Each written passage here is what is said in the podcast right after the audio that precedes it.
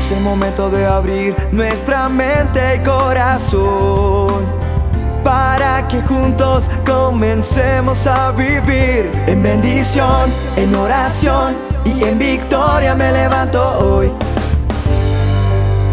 La dosis diaria con William Arana. Cuando yo estaba estudiando mm, en la clase de, de gimnasia o de educación física, tuvimos un profesor que era muy aficionado al atletismo y todo estaba enfocado al atletismo. Y él se enfocó en nuestras clases de educación física sobre esto. Y era excelente ese hombre en su trabajo. Y nos enseñó a saltar, a hacer salto largo, todo esto. Y una vez sin decirnos nada, después de, de cada salto que estábamos haciendo, nos dijo que todos cometíamos un error clásico y básico.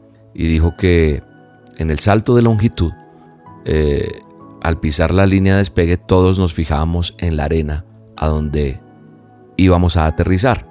Y dijo, presten atención, quiero que hagan una cosa diferente en este salto, dijo ese profe. Entonces todos pensamos que nos iba a decir que teníamos que correr más rápido o saltar más fuerte, tomar más impulso, etc. Pero ¿sabes cuál fue la sorpresa? La sorpresa fue que cuando nos dijo que lo único que quería que hiciéramos diferente al saltar, ahora en lo que él nos explicaba era, hagan lo siguiente. En el momento de pisar la línea de despegue, levanten la cabeza bien, así levántenla y alcen la vista. Eso va a jalar tu cuerpo en un ángulo que les va a permitir tener una mayor longitud en su salto. Eso nos dijo el profe, el maestro de, gimnasia, de educación física, de atletismo, porque era especial, eh, especializado en eso, en atletismo. Y eso me, me sorprendió y sí, era diferente cuando mirábamos la, la raya de partida del salto a cuando hicimos lo que él dijo que hiciéramos, a levantar la cabeza y alzar la mirada como hacia el cielo, allá hacia arriba y, fue sorprendente porque sí saltábamos mucho más alto, llegábamos a, hacer más, más larguito nuestro salto. Y yo me imagino que si uno practica y practica como Catherine y Barwen, eh, como esos grandes que son especialistas y, han ganado medallas de oro por eso, pues una de las cosas que hacen es eso, porque lo he observado en esos atletas profesionales. ¿Y esto qué tiene que ver con la dosis, William?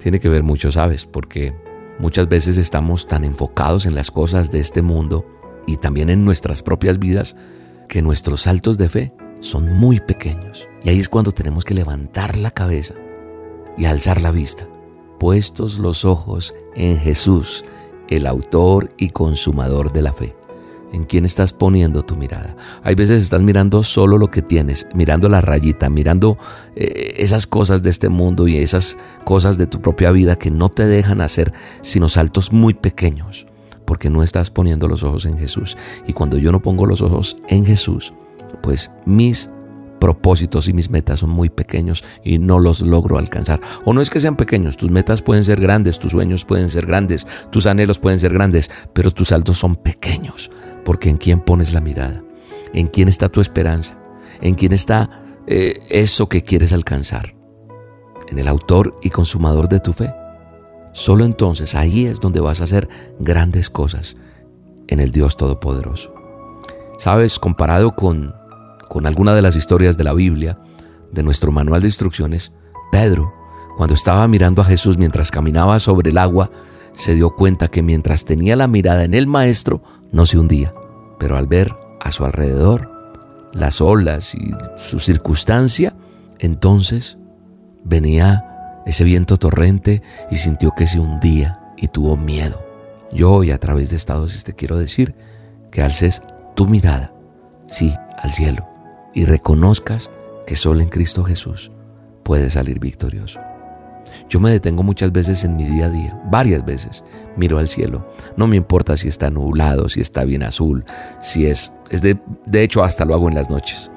Observo las estrellas, observo, miro hacia arriba y me quedo mirando al cielo y hablo con mi Padre. Y hablo. Y le digo, Señor, aún hay cosas para, para recoger en esa siembra que hicimos. Como dice Juan 4:35, dice que nosotros decimos, aún faltan cuatro meses para que llegue la siega. Y Él nos dice que alcemos nuestros ojos y miremos los campos porque ya están blancos para la siega. Hay muchas cosas que ya están listas para la siega, que has sembrado. Y hay mucho por cegar. Y en el nombre de Jesús lo vamos a conquistar. Así que te mando un abrazo, te bendigo, oro por ti y le doy gracias a Dios por tu vida.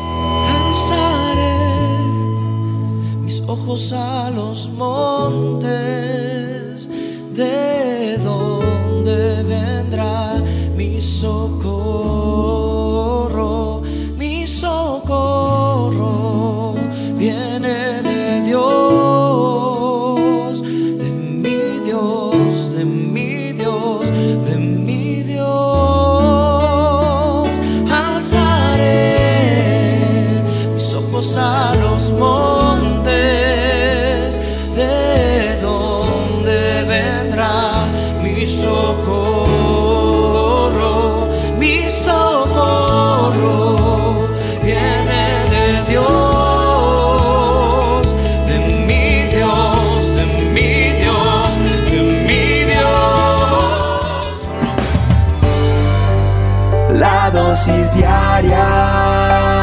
Con William Arana.